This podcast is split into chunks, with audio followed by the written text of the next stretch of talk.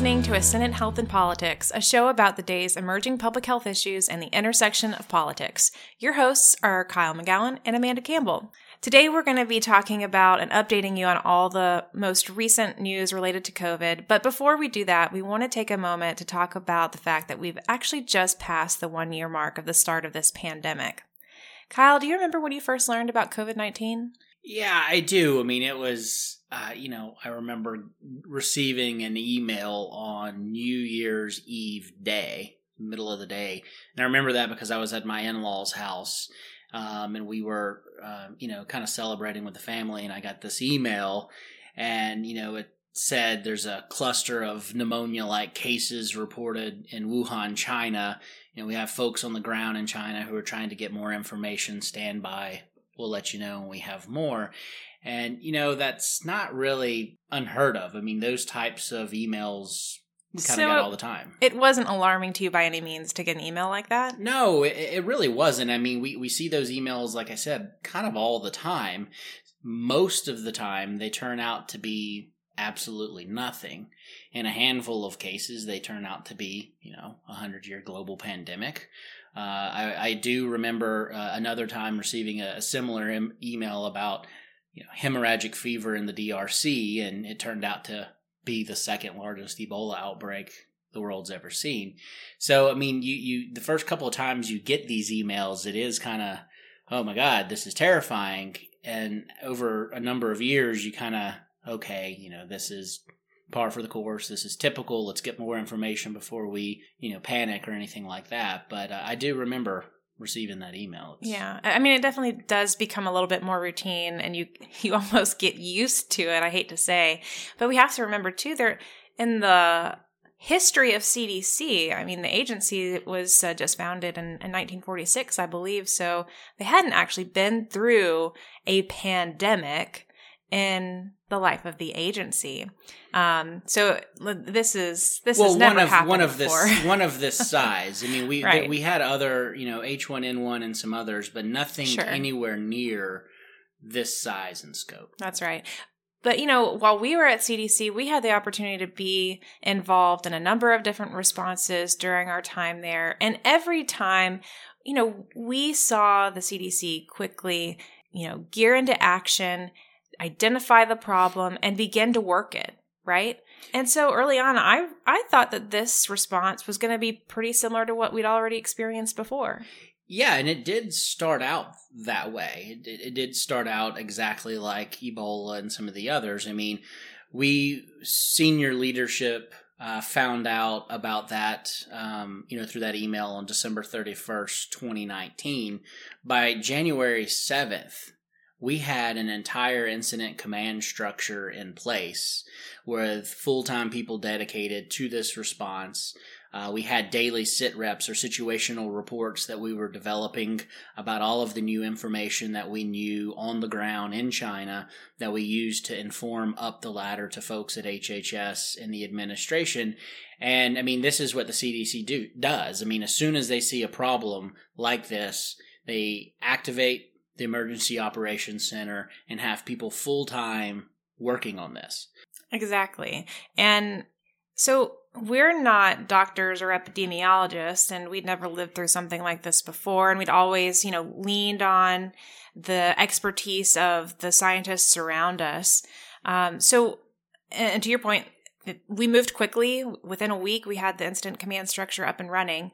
So, how long was it before you realized that this was going to be different? Yeah, this was it was sometime in mid January. I don't remember the specific date, but it was after we had started doing the daily morning um, updates to Dr. Redfield. So every morning we would have a staff meeting where we would update Dr. Redfield and other senior leaders um, about what was going on in the uh, the outbreak in China.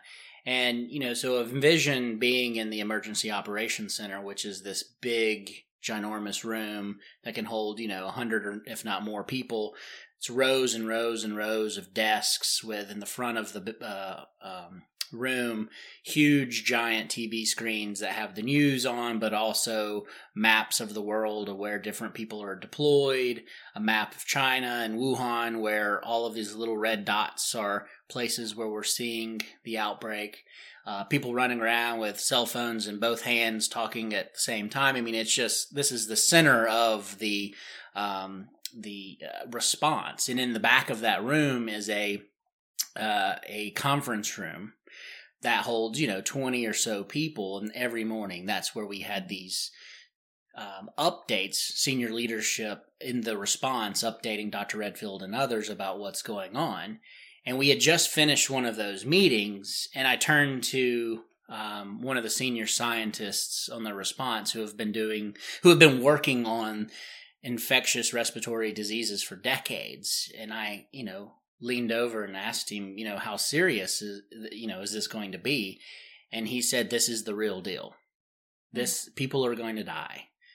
And I was kind of taken aback because this is this individual is not the type of person to kind of bluster and overstate things. He's very dry humor, but you know, you know, honest. And so it's not something I was expecting him to say. And it was that moment that I knew what we were working on was different. Yeah. Well, it's still hard to believe that we have been living with this for over a year now. Um, and though we can kind of see a light at the end of the tunnel, we still don't know exactly when this is going to be over. And despite all of the good news that there is out there about the vaccines and that we're getting more um, you know millions of, of vaccines out there. There's there's a lot about this pandemic especially here in the states that continues to go in the wrong direction. Um, the epi curve that we see is still going up and up and up and up. We're not even at a point where we're beginning to see it sort of level off and begin to go down. Um, and we're seeing some states and communities actually reverting to previous measure, measures from the spring and summer that you know, are meant to help reduce the spread. And even yesterday, CDC announced that beginning later this month, international travelers coming to the US are going to have to provide a negative test within three days of their travel. And we're once again seeing hospitals begin um, to see overcrowding, which means that, you know, for some and for e- even some here in the state of Georgia, we're hearing that they're having to pause certain elective surgeries. Uh, and then on top of that, we're also learning that the disease is, is also mutating. So we're seeing multiple new strains strains of the disease, one from the UK, one from South Africa, Brazil, at least a couple that have been identified so far originating here in the US. And some of these strains are um, are about 50% more contagious than the original strain of the virus that had been circulating in the US. Yeah, and, and that's one of the CDC's core missions is to um, have a surveillance program in place to track, you know, both uh, the outbreak as we're seeing it, but also these different variants as they pop up. And so, through a network of public health labs, academic labs, commercial labs, uh, the CDC is receiving anywhere from 3,000 to 3,500 different samples from across the entire nation each week where they're able to look and and track these different variants as they pop up. So I know it's kind of scary to hear about these different um, variants coming about and where are they? Are they you know running rampant across the country? The answer is uh, they're not at the moment, and the CDC is tracking that information. But we would have, I mean, the CDC always expected or anticipated that the virus would mutate because that's what viruses typically do in order to survive, right? I mean, I think we're most familiar with that on an annual occurrence with the flu. Um, because it, it mutates every year and then we have to actually um i mean or it does mutate every year and that's why we have to update the flu vaccine on an annual basis. Yeah that's right. I mean the, the, the you know this is going to be a very dumbed down version but it's to be expected that as the outbreak progresses that the virus can become more infectious, but it also can become less infectious. It can become more harmful but it's just as likely that it can become uh, less harmful. So that's why it's important that the CDC has uh, these surveillance programs in place so that, again, once these different variants start showing up on our shores, we're able to monitor where they're where they're going and how they're progressing. Absolutely, and I think mm. that point you just made about the surveillance that CDC is conducting is really important because that gets us back to the heart and core of public health and what CDC does on a regular basis.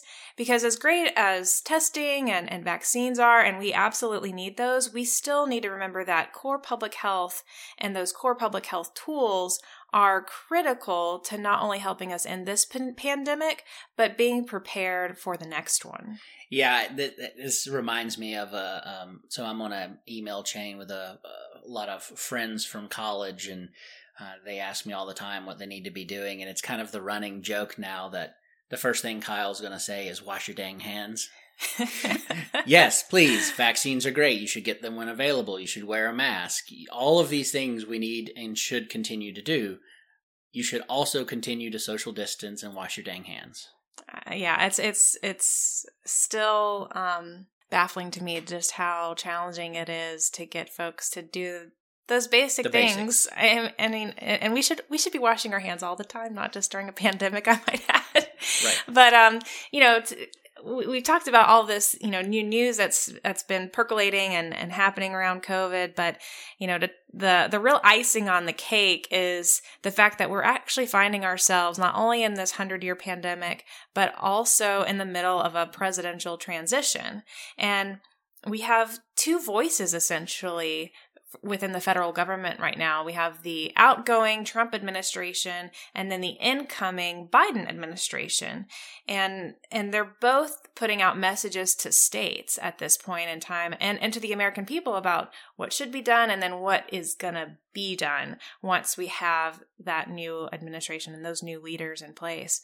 Um, and as you know, we have vaccines that are being distributed to states. We've got 27 million or, or more um, out there so far, and about 9 million have been administered. And so, you know, just one example of these these messages that are coming out is um, was earlier this week. The Trump administration said to states that they can begin vaccinating everybody that's over the age of 65, which is somewhat against what um, the advisory committee on immunization practices, which is we've talked about them before in previous podcasts. They advise the CDC and the federal government on who should get vaccines and when.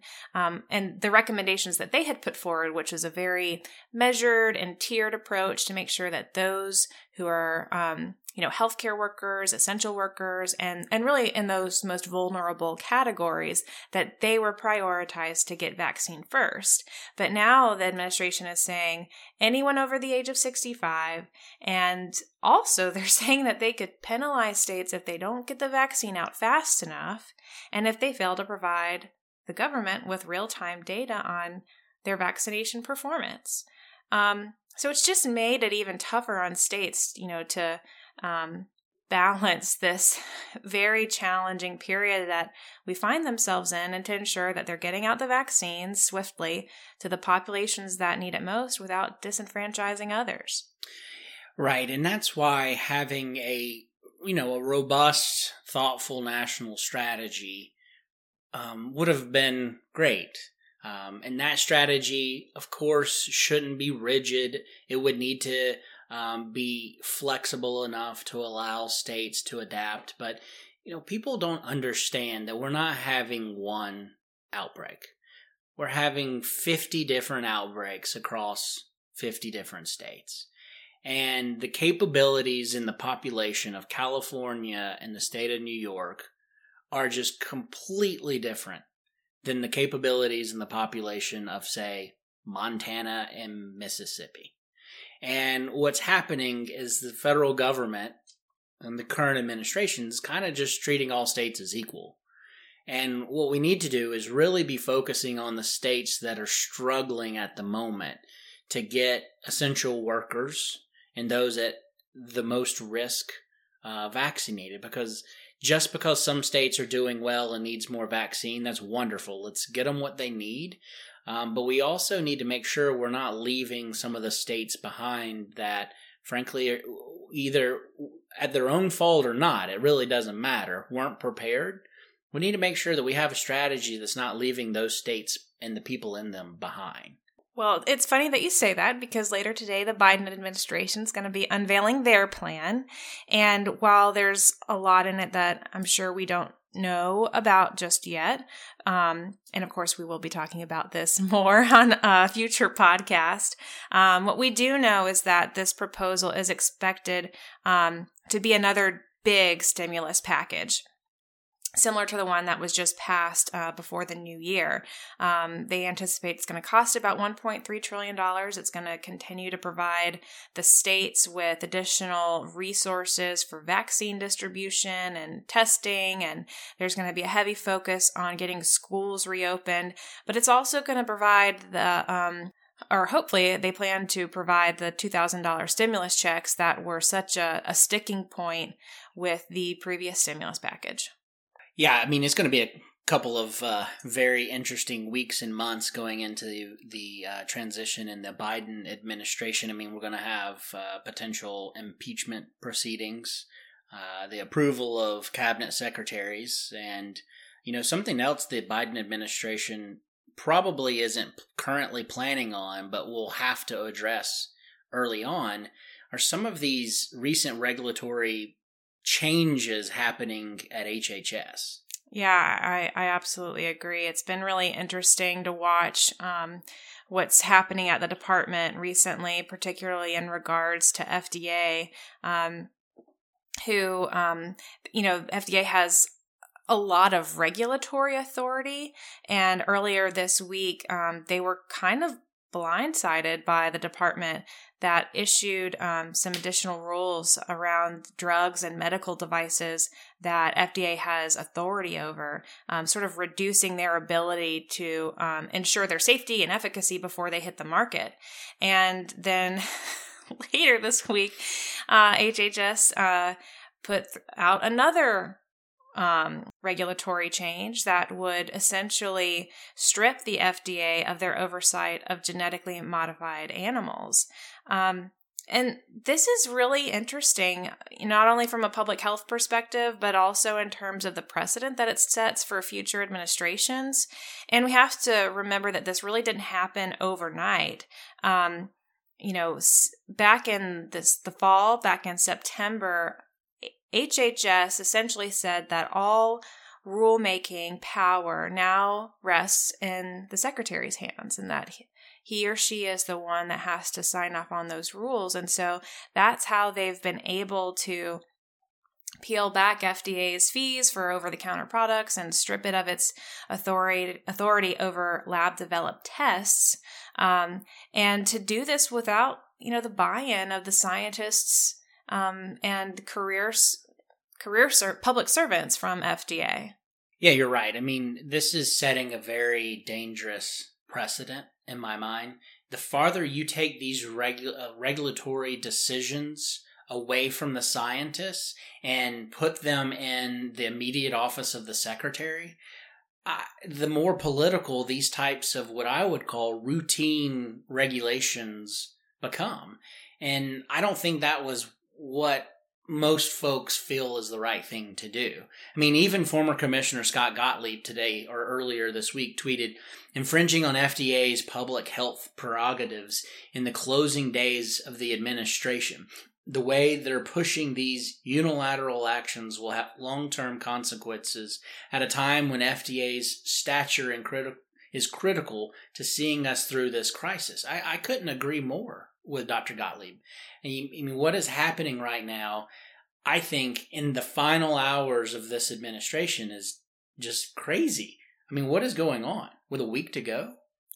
Yeah, it's it's kind of mind-boggling. I, I mean, I think that we've probably been in situations like this in the past where um, administrations are realizing that the clock is ticking and they're running out of time to get you know their priorities completed but this is very interesting because it, you know I keep asking the question: Is this is this just like what happened when we were at the CDC throughout this response? Because you know I think we saw some of the political influences um, impacting response activities, but this goes beyond the response. This is more overall um, huge changes from a policy perspective that will have ramifications. And, you know, we haven't fully talked about on this podcast yet about all of the experiences that we had at CDC, and, and, and, and some of that will come out later on.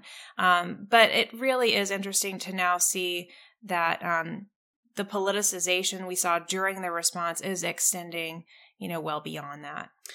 Yeah, that's right. I mean, this is similar to some of the things that we saw at the the CDC. Um, you know, most of what the I would say the political um, interference happening at the CDC was with guidance. I mean, unlike um, the FDA, I mean, the CDC is has very narrow and specific things that it is um, that it regulates, frankly, and it's it's things that are very specific, like the importation of dogs and cats, um, quarantine authority, cruise ships, things like that. On the other hand, the FDA is literally everything it puts out is in some form or not, I mean, a regulation.